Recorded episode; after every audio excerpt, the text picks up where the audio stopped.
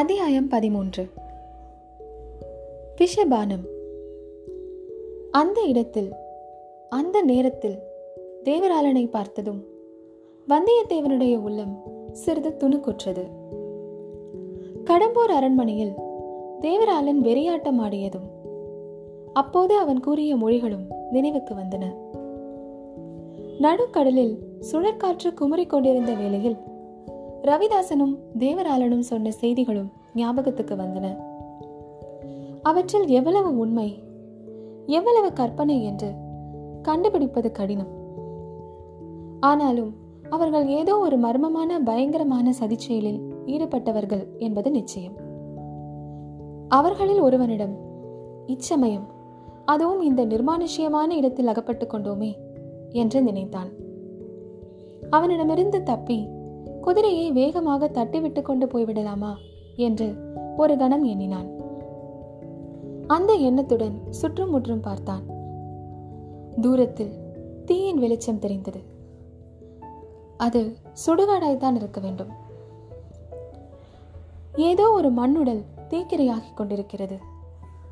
அந்த மண்ணுடலில் உயிரிருந்த காலத்தில் எத்தனை எத்தனை ஆசாபாசங்களால் அலைப்புண்டிருக்கும், எத்தனை இன்ப துன்பங்களை அது அனுபவித்திருக்கும். அரை நாழிகை நேரத்தில் மிச்சம் இருக்க போவது ஒரு பிடி சாம்பல் தான். உலகில் பிறந்தவர்கள் எல்லோரும் ஒரு நாள் அடைய வேண்டிய கதி அதுவேதான். மன்னாதி மன்னர்களும் சரி, ஏழை பிச்சைக்காரனும் சரி, ஒரு நாள் அக்கினிக்கு இரையாகி பிடி சாம்பலாக போக வேண்டியவர்களே. திகில் வந்தது போலவே திடீரென்று விட்டு போய்விட்டது. இந்த வேஷ வஞ்சகக்காரனுக்கு பயந்து எதற்கு ஓட வேண்டும்? ஏதோ இவன் சொல்லுவதற்குத்தான் வந்திருக்கிறான், அதை கேட்டு வைக்கலாமே. ஒருவேளை கொல்லன் உலைக்களத்தில் தான் நுழைந்த போது அங்கிருந்து பின்பக்கம் சென்று மறைந்து கொண்டவன் இவன்தான் போலும். அந்த அதிசயமான வாள் கூட இவனுடையதாக இருக்கலாம். அதன் கைப்பிடியில் அருகில் மீனின் சித்திரம் இருந்ததல்லவா? இவனுடன் கொஞ்சம் பேச்சு கொடுத்தால் புதிய செய்தி ஏதேனும் தெரிய வரக்கூடும். ஆகையால் குதிரையை மெதுவாகவே செலுத்தினான் வல்லவரையன். முதல் முதலில் புதிதாக லாடம் அடிக்க பெற்ற அந்த குதிரையும் நடப்பதற்கு கொஞ்சம் கஷ்டப்பட்டதாக தோன்றியது. அதை விரட்டி அடிக்க மனம் வரவில்லை. இங்கே எப்படியப்பா திடுதுப்பென்று வந்து முளைத்தாய் என்று கேட்டான் வல்லவரையன். நான் அல்லவா அந்த கேள்வியை கேட்க வேண்டும்? உன்னை நடுக்கடலில் கப்பல் பாய்மரத்தோடு கட்டிவிட்டு வந்தோமே, எப்படி நீ தப்பி வந்தாய் என்றான் தேவராளன். உனக்கு மட்டும்தான் மந்திரம் தெரியும் என்று நினைத்தாயோ? எனக்கும் கொஞ்சம் தெரியும். மந்திரத்தில் உனக்கு நம்பிக்கை ஏற்பட்டதை பற்றி எனக்கு மகிழ்ச்சி. என்னுடைய மந்திர சக்தியினால் நீ இங்கே தனியாக போய்கொண்டிருப்பாய் என்று நானும் அறிந்து கொண்டேன். அதனால்தான் நான் முன்னால் வந்து காத்திருந்தேன். ஏன் காத்திருந்தாய்? என்னிடம் உனக்கு என்ன காரியம்? நீயே யோசித்து பார், அல்லது மந்திர சக்தியினால் கண்டுபிடி. உங்களுடைய ரகசியங்களை நடுக்கடலில் என்னிடம் நீங்கள் சொல்லியிருக்கிறீர்கள். அவற்றில் எவ்வளவு உண்மை எவ்வளவு கற்பனை என்பது எனக்கு தெரியாது. ஆனாலும் அந்த ரகசியங்களை நான் மறந்துவிட தீர்மானித்து விட்டேன். யாரிடமும் சொல்லப் போவதில்லை. அதை பற்றி நானும் கவலைப்படவில்லை. எப்போது நீ அந்த ரகசியங்களை யாரிடமாவது சொல்லலாம் என்று நினைக்கிறாயோ அப்போதே உன் நாக்கு துண்டிக்கப்படும். நீ ஊமையாவாய். வந்தியத்தேவனுக்கு உடல் சிலிர்த்தது. தஞ்சையிலும் இலங்கையிலும் அவன் சந்தித்த ஊமை பெண்களை பற்றிய நினைவு வந்தது. சற்று தூரம் சும்மா நடந்தான். இந்த பாவி எதற்காக நம்மை தொடர்ந்து வருகிறான்? இவனிடமிருந்து தப்பி செல்வதற்கு என்ன வழி? கோடிக்கரையில் இருந்தது போல் இங்கேயும் சேற்று பள்ளம் இருந்தால் எவ்வளவு உபயோகமாக இருக்கும். அல்லது ஆற்றில் பிடித்து தள்ளிவிட்டு போகலாமா? அதில் பயனில்லை. ஆற்றில் தண்ணீர் அதிகம் கிடையாது. வேறு வழி ஒன்றும் இல்லாவிட்டால் இருக்கவே இருக்கிறது உடைவாள், அதை எடுக்க வேண்டியதுதான். தம்பி, நீ என்ன நினைக்கிறாய் என்று எனக்கு தெரியும். ஆனால் அது கைகூடாது. வீண் முயற்சியில் இறங்காதே. வந்தியத்தேவன் பேச்சை மாற்ற விரும்பினான். அவனிடமிருந்து தப்புவதற்கு சிறிது சாவகாசம் வேண்டும். அதுவரை ஏதாவது பேச்சு கொடுத்து வர வேண்டும். உன் கூட்டாளி ரவிதாசன் எங்கே? தேவராளன் ஒரு பேய் சிரிப்பு சிரித்துவிட்டு, அது உனக்கல்லவா தெரிய வேண்டும், ரவிதாசன் எங்கே என்று கேட்டான். வந்தியத்தேவன் திடுக்கிட்டான். ரவிதாசனை பற்றிய பேச்சை தான் எடுத்திருக்க கூடாது, எடுத்தது தவறு. ரவிதாசனை இவன் பார்த்து பேசிவிட்டு நம்மை ஆழம் பார்க்கிறானா? அல்லது என்ன தம்பி சும்மா இருக்கிறாய், ரவிதாசன் எங்கே என்று சொல்ல மாட்டாயா?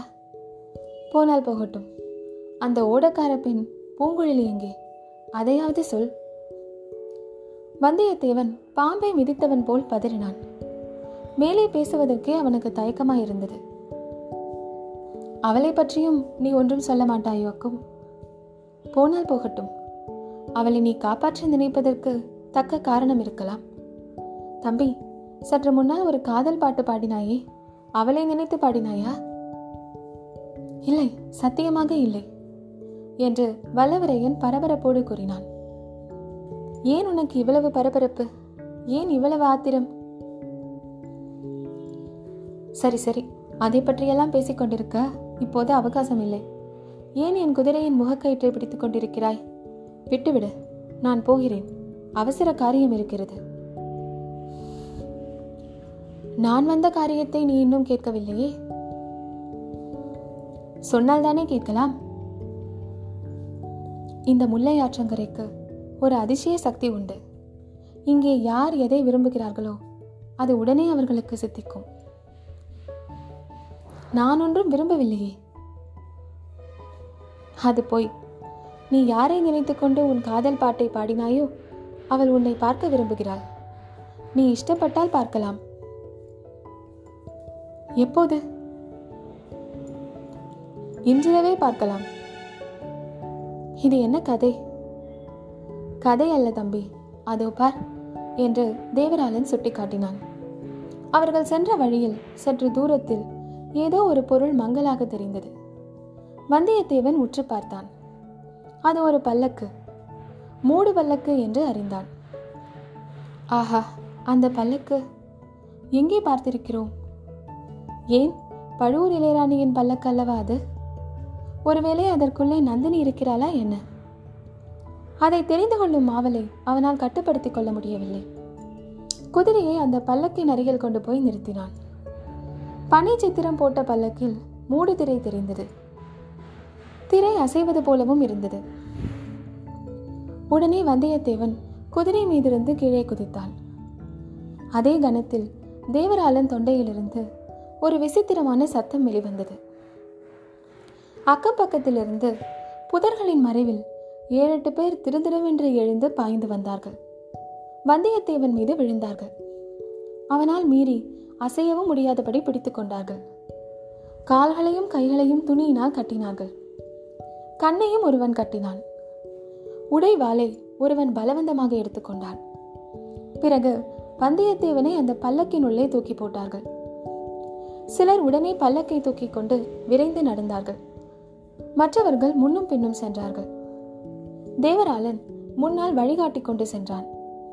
ஒருவன் குதிரையை பிடித்து கொண்டு நடந்தான்.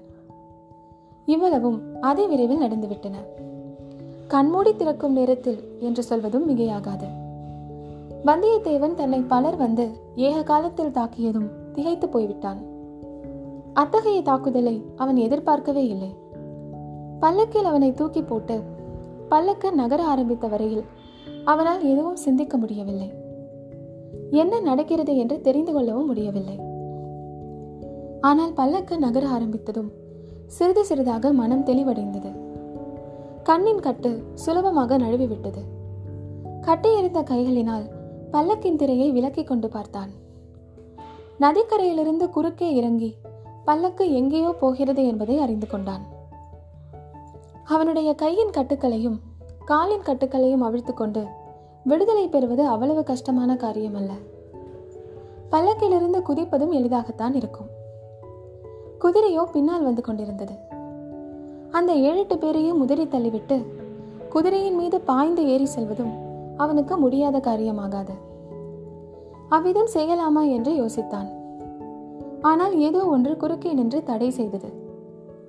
அந்த பல்லக்கினுள்ளே ஒரு அபூர்வமான மனம் சூழ்ந்திருந்தது. அது முதலில் அவனுக்கே உற்சாகத்தை அளித்தது. அதன் கவர்ச்சியிலிருந்து விடுவித்து கொண்டு போக எளிதில் மனம் வரவில்லை. இந்த பல்லக்கு தன்னை எங்கே கொண்டு போய் சேர்க்கப் போகிறது? நந்தினியிடம்தான் சேர்க்கும் என்று ஊகிப்பதற்கு காரணங்கள் இருந்தன. அவளை பார்க்க வேண்டும் என்ற ஆசை அவன் உள்ளத்தின் அடிவாரத்தில் லேசாக தலை காட்டியது. வர வர அது பெரும் ஆர்வமாக வளர்ந்தது. அதற்கு எவ்வளவோ ஆட்சேபங்கள் தோன்றின. ஆட்சேபங்களை எல்லாம் மீறி ஆசை விஸ்வரூபம் கொண்டது. என்னதான் செய்து விடுவாள் நம்மை? எண்ணத்திற்காகத்தான் அழைக்கிறாள் என்று பார்த்து விடலாமே. ஏதாவது தெரிந்து கொள்ள முடிந்தால் தெரிந்து கொள்ளலாமே. சூழ்ச்சிக்கு சூழ்ச்சி செய்ய தன்னால் முடியாமலா போய்விடும்? மறுபடியும் அவளை பார்க்கும்படியான சந்தர்ப்பம் கிடைக்குமா என்பது சந்தேகம்தான். தஞ்சாவூருக்கு போக வேண்டிய அவசியம் இனி ஏற்பட போவதில்லை. அங்கே போவது அபாயகரம். அதை காட்டிலும் வழியிலேயே பார்த்து விடுவது எளிதான காரியம். இன்னும் ஒரு தடவை அவளையும் பார்த்துதான் வைக்கலாமே. ஆம் ஆம், நந்தினியை பார்க்க வேண்டும் என்பதற்கு இன்னொரு அவசியமான காரணமும் இருந்தது. இலங்கையில் அவன் பார்த்த அந்த ஊமை அரசி, அவள் நந்தினி போல் இருப்பதாக தான் எண்ணியது சரியா? அதை தெரிந்து கொள்ள வேண்டாமா? இவ்விதம் வந்தியத்தேவன் யோசித்துக் கொண்டிருக்கும் போதே அவன் தலை சுழன்றது. தூக்கம் வருவதை போல தோன்றியது. கண்ணிமைகள் மூடிக்கொண்டன. அறிவு விரைவாக மங்கியது. மயக்கம் அவனை முழுவதும் ஆட்கொண்டது. வந்தியத்தேவன் மயக்கம் தெளிந்து கண் விழித்த போது பழைய நினைவுகள் வந்து பல்லக்கிலிருந்து குதிக்க முயன்றான். ஆனால் விந்தை விந்தை. அவன் இப்போது பல்லக்கில் இல்லை, விசாலமான ஒரு அறையில் இருந்தான். அந்த அறை தீபங்களினால் பிரகாசமாக விளங்கியது. இங்கேயும் ஏதோ மனம் சூழ்ந்திருந்தது. ஆனால் பழைய மாதிரி மனமில்லை. அகில் புகையின் மனம் போல் தோன்றியது. முன்பு அவன் அனுபவித்தது அறிவை மயக்கிய மனம். இது அறிவை தெளிவு செய்த மனம். படுத்திருந்த ஆசனத்திலேயே எழுந்து உட்கார்ந்தான். சுற்றும் முற்றும் பார்த்தான். கதவு ஒன்று திறந்திருந்தது. வந்தியத்தேவன் ஆவலுடன் பார்த்தான். திறந்த கதவின் வழியாக நந்தினி வந்தாள். வந்தவளை கண்கொட்டாமல் அவன் பார்த்து கொண்டிருந்தான். அவனுடைய வியப்புக்கும் திகைப்புக்கும் பல காரணங்கள் இருந்தன. வர்ணனைக்கு எட்டாத அவளுடைய சௌந்தரியம் ஒரு காரணம். எதிர்பாராத முறையில் அவளை சந்திக்கும்படி நேர்ந்தது இன்னொரு காரணம். இலங்கையில் அவன் பார்த்திருந்த மூதாட்டியின் உருவத்தோடு இந்த யுவதியின் உருவம் எவ்வளவு ஒத்திருக்கிறது என்ற எண்ணம் மற்றொரு உருவம். உருவங்கள் ஒத்திருக்கின்றனவா? அல்லது அந்த மூதாட்டிதான் உயரிய ஆடை ஆபரணங்களை அணிந்தபடியினால் இப்படி தோற்றமளிக்கிறாளா? இனிய கிண்கிணி நாத குரலில், ஐயா, நீர் மிகவும் நல்லவர் என்று கூறினாள் நந்தினி. வந்தியத்தேவன் வந்தனம் என்றான். நல்லவருக்கு அடையாளம் சொல்லாமல் போவதுதானே? தஞ்சை அரண்மனையிலிருந்து என்னிடம் சொல்லிக் கொள்ளாமலேயே போய்விட்டீர்கள் அல்லவா? வந்தியத்தேவன் நகைத்தான். தஞ்சை கோட்டைக்குள் வருவதற்கு உமக்கு நான் உதவி செய்தேன். என் கைவிரலிலிருந்து பனைமுத்திரை மோதிரத்தை எடுத்து கொடுத்தேன். அதை என்னிடம் திருப்பி கொடுத்து விட்டாவது போயிருக்க வேண்டாமா? வந்தியத்தேவன் வெட்கித்து மௌனமாக நின்றான். எங்கே? இப்போதாவது அதை திருப்பி கொடுக்கலாம் அல்லவா? அதன் உபயோகம்தான் தீர்ந்து போயிருக்குமே. மறுபடியும் தஞ்சை கோட்டைக்கு வரும் எண்ணம் உமக்கு இல்லைதானே என்று கூறி நந்தினி தன் அழகிய மலர்கரத்தை நீட்டினாள். தேவி, அந்த முத்திரை மோதிரத்தை இலங்கை தளபதி பூதி விக்ரமகேசரி கைப்பற்றி கொண்டு விட்டார். ஆகையால் அதை திருப்பிக் கொடுக்க இயலவில்லை. மன்னிக்க வேண்டும் என்றான் வந்தியத்தேவன். என்னுடைய ஜன்ம சத்துருவிடம் நான் உமக்கு கொடுத்த மோதிரத்தை கொடுத்து விட்டீரல்லவா? மிக்க நன்றியுள்ள மனிதர் நீர். நானாக கொடுத்து விடவில்லை, பலவந்தமாக எடுத்துக்கொண்டார்கள். வானாதி ராயர் குலத்தில் உதித்த வீராதி வீரர், பலவந்தத்துக்குட்பட்டு ஒரு காரியம் செய்தீரா? என்னால் நம்ப முடியவில்லை அம்மணி. இங்கே இச்சமயம் நான் வந்திருப்பதும் பலவந்தம் காரணமாகத்தானே? தங்களுடைய ஆட்கள். உண்மையாக சொல்லுங்கள் ஐயா, நன்றாக நினைத்து பார்த்து சொல்லுங்கள். பலவந்தத்தினால் மட்டும் நீர் இங்கு வந்தீரா? இஷ்டப்பட்டு வரவில்லையா? பல்லக்கில் ஏற்ப பல்லக்கில் ஏற்றப்பட்ட பிறகு கீழே குதித்து ஓடுவதற்கு உமக்கு சந்தர்ப்பமே கிடைக்கவில்லையா என்று நந்தினி கேட்ட கேள்விகள் கூறிய அம்புகளைப் போல் வந்தியத்தேவன் நெஞ்சை துளைத்தன. ஆம் தேவி, இஷ்டப்பட்டுத்தான் வந்தேன் என்றான். எதற்காக வந்தீர்? தாங்கள் எதற்காக என்னை அழைத்து வர செய்தீர்கள்? என் முத்திரை மோதிரத்தை திருப்பி கேட்பதற்காக. அது மட்டும் தானா? இன்னும் ஒரு காரணம் இருக்கிறது. என் கணவரின் பாதுகாப்புக்குட்பட்ட பொக்கிஷ நிலவரையில் நீர் அன்றிரவு இருந்தீரல்லவா? வந்தியத்தேவன் திருக்கிட்டான். எனக்கு தெரியாதே என்று நினைத்தீர்களா? அழகுதான். எனக்கு தெரிந்திருக்காவிட்டால் அன்றிரவு நீர் தப்பி சென்றிருக்க முடியுமா? தேவி, ஆம், எனக்கு தெரியும். பெரிய பழுவேட்டரையருக்கும் தெரியும். உம்மை அங்கேயே கொன்று போட்டுவிடும்படி பழுவேட்டரையர் சுரங்க வழி காவலனுக்கு கட்டளையிட்டார். அவர் அப்பால் சென்றதும் நான் இந்த கட்டளையை மாற்றிவிட்டேன். அதனால் நீர் பிழைத்தீர். உம்முடைய அழகான நண்பன் ஆபத்துக்குள்ளானான். இல்லாவிடில் அந்த பொக்கிஷ நிலவரையில் முத்து குவியல்களுக்கு பக்கத்தில் உம்முடைய எலும்புகள் இப்போது கிடைக்கும். வந்தியத்தேவன் வியப்பு கடலில் மூழ்கினான். அவள் கூறியவை எல்லாம் உண்மை என்று அவனால் நம்ப முடியவில்லை. உண்மை இல்லாவிட்டால் தான் அங்கு ஒளிந்திருந்தது எப்படி அவளுக்கு தெரிந்தது? சம்பிரதாயத்துக்காவது நன்றி கூற வேண்டியது அவசியம் என்று கருதி அம்மணி என்று ஏதோ சொல்ல ஆரம்பித்தான். வேண்டாம், மனதிலேயே இல்லாததை வெளியில் எதற்காக சொல்ல பார்க்கிறேன்? எனக்கு நன்றி எதுவும் செலுத்த முயல வேண்டாம். இல்லை தேவி. ஐயா, உம்முடைய உயிரை அன்று காப்பாற்றியதை பற்றி எதற்காக சொன்னேன் தெரியுமா? உம்முடைய நன்றியை எதிர்பார்த்தல்ல, மறுபடியும் அந்த சுரங்க வழியை உபயோகிக்க பார்க்க வேண்டாம் என்று எச்சரிப்பதற்காகத்தான். அங்கே இப்போது மிகவும் வலுவான காவல் போடப்பட்டிருக்கிறது. புரிந்ததா? மறுபடியும் அந்த பக்கம் போகும் உத்தேசமே எனக்கு இல்லை தேவி. அதையே நிற்கப் போகிறது. உதவி செய்தவர்களை நினைக்கும் வழக்கமே தான் உமக்கு இல்லையே. உம்மால் உம்முடைய சிநேகிதன் ஆபத்துக்குள்ளானான். அவனை என்னுடைய அரண்மனைக்கே எடுத்து வர செய்து அவனுக்கு வைத்தியம் பண்ண வைத்து குணப்படுத்தி அனுப்பினேன். அதில் உமக்கு திருப்தி தானே? அல்லது நம்பிக்கை துரோகத்தை போல் சிநேக துரோகமும் உம்முடன் பிறந்ததா? நந்தினியின் வார்த்தை ஒவ்வொன்றும் விஷபானத்தை போல் வந்தியத்தேவனுடைய உள்ளத்தில் ஊடுருவி சென்றது. அவன் துடிதுடித்து மௌனமாக இருந்தான். உம்முடன் கோடிக்கரைக்கு வந்த வைத்தியர் மகனை உமக்கு பதிலாக பிடித்துக் கொடுத்து அனுப்பினீர். அவன் என்ன ஆனான் என்றாவது விசாரித்தீரா? தங்களை கேட்க எண்ணினேன். சொல்கிறேன். ஆனால் உம்முடன் இலங்கையிலிருந்து புறப்பட்ட இளவரசர் அருள்மொழிவர்மர் என்ன ஆனார்? அதை சொன்னால் நான் வைத்தியர் மகனை பற்றி சொல்லுவேன். வந்தியத்தேவனுக்கு உடம்பை ஒரு உலுக்கு உலுக்கி போட்டது. இளவரசரை பற்றி அறிவதற்காகத்தான் தன்னை இவள் இப்படி பாடாய்படுத்தினாளோ என்று தோன்றியது. ஏமாந்து போகக்கூடாது என்று தீர்மானித்துக் கொண்டான்.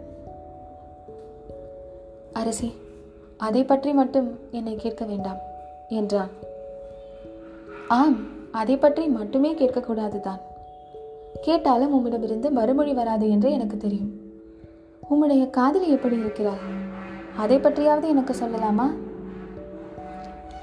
வந்தியத்தேவனுடைய கண்களில் தீப்பொறி பறந்தது. யாரை சொல்கிறீர்கள்? ஜாக்கிரதை என்றான். ஆஹா, நான் ஜாக்கிரதையாகத்தான் இருக்கிறேன். அந்த பழையாறை மகாராணியை சொல்வதாக எண்ண வேண்டாம். அவள் உம்மை கண்ணெடுத்தும் பார்க்க மாட்டாள். தன் காலில் ஒட்டிய தூசிக்கு சமானமாக உம்மை மதிப்பாள். உம்மை இலங்கையில் கொண்டு சேர்த்து திரும்பியும் அழைத்து வந்தாளே அந்த ஓடக்கார பெண்ணை பற்றி கேட்கிறேன். பூங்குழலி உமது காதலி அல்லவா? இல்லை, இல்லவே இல்லை. அவளுடைய காதலர்களை அவளே எனக்கு காட்டினாள். நள்ளிரவில் கோடிக்கரை சதுப்பு நிலத்தில் கிளம்பும் கொள்ளிவாய் பிசாசுகளை எனக்கு காட்டினாள். அவர்கள்தான் தன்னுடைய காதலர்கள் என்று சொன்னாள். அவள் பாக்கியசாலி. ஏனெனில் அவருடைய காதலர்கள் ஒளி வடிவம் பெற்றிருக்கிறார்கள், பிரகாசமாக கண்முன் தோன்றுகிறார்கள். என்னுடைய காதலர்களோ இருள் வடிவமானவர்கள், உருவமே அறிய முடியாதவர்கள். இருளடைந்த பாழும் மண்டபத்தில் நீர் எப்போதாவது நள்ளிரவு நேரத்தில் படுத்திருந்ததுண்டா? பவ்வால்களும் மாந்தைகளும் இறகுகளை சடப்படவென்று அடித்துக்கொண்டு அந்த இருண்ட மண்டபங்களில் ஒரு தெரியாத வடிவங்களாக பறந்து தெரிவதை பார்த்ததுண்டா? அம்மாதிரி வடிவங்கள் என் உள்ளமாகிய மண்டபத்தில் ஓயாமல் பறந்து அலைகின்றன, இறகுகளை அடித்துக் கொள்கின்றன, என் நெஞ்சை தாக்குகின்றன, என் கண்ணத்தை இறகுகளால் தேய்த்து கொண்டு செல்கின்றன. அந்த இருள் வடிவங்கள் எங்கிருந்து வருகின்றன? எங்கே போகின்றன? ஏன் என்னை சுற்றி சுற்றி வட்டமிடுகின்றன? ஐயோ, உமக்கு தெரியுமா? இவ்விதம் கூறிவிட்டு நந்தினி வெறிகொண்ட கண்களால் அங்கும் இங்கும் பார்த்தாள். வந்தியத்தேவனுடைய வைர நெஞ்சமும் கலங்கி போயிற்று. ஒரு பக்கம் இரக்கமும், இன்னொரு பக்கம் என்னவென்று தெரியாத பயமும் அவன் மனதில் குடிக்கொண்டன. தேவி, வேண்டாம், கொஞ்சம் சாந்தி அடையுங்கள் என்றான். என்னை சாந்தி அடையும்படி சொல்வதற்கு நீர் யார் என்று கேட்டாள் நந்தினி. நான் வானர்குலத்தில் வந்த ஏழை வாலிபன். தாங்கள் யார் தேவி? நான் யார் என்றா கேட்கிறேன்? அதுதான் எனக்கும் தெரியவில்லை. அதை கண்டுபிடிக்கத்தான் முயன்று கொண்டிருக்கிறேன். நான் யார்? மானிட பெண்ணா அல்லது பேயா பிசாசா என்று கேட்கிறீரா? இல்லை இல்லை, தெய்வ உலகத்திலிருந்து தவறி விழுந்த தெய்வ பெண்ணாகவும் இருக்கலாம் அல்லவா? தெய்வ சாபத்தினால்.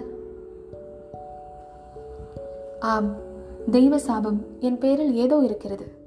அது என்னவென்று மட்டும் தெரியவில்லை. நான் யார், எதற்காக பிறந்தேன் என்பதை அறிவேன். இதுவரையில் ஒரே ஒரு சூசகத்தை மட்டும் தெய்வம் எனக்கு அளித்திருக்கிறது. இதோ பாரும் என்று கூறி நந்தினி அவள் அருகில் இருந்த வாளை எடுத்து காட்டினாள். புதிதாக செப்பனிடப்பட்ட அந்த கூரிய வாள் தீப வெளிச்சத்தில் பல பலவென்று ஜொலித்து கண்ணை பறித்தது. வந்தியத்தேவன் அந்த வாளை பார்த்தான். பார்த்த உடனே அது கொல்லன் பட்டறையில் தான் பார்த்த வாள் என்பதை தெரிந்து கொண்டான். இதுவரையில் நந்தினியின் வார்த்தைகளாகிற விஷ பாலங்களினால் அவன் துடித்துக் கொண்டிருந்தான். இப்போது இரும்பினால் செய்த வேலாயுதத்தை பார்த்ததும் அவனுடைய மனம் திடப்பட்டது. ஏனெனில் வாள், வேல் முதலிய ஆயுதங்கள் அவனுக்கு பழக்கப்பட்டவை, பிறந்தது முதல் அவனுடன் உறவு பூண்டவை. ஆகையால் பயமில்லை.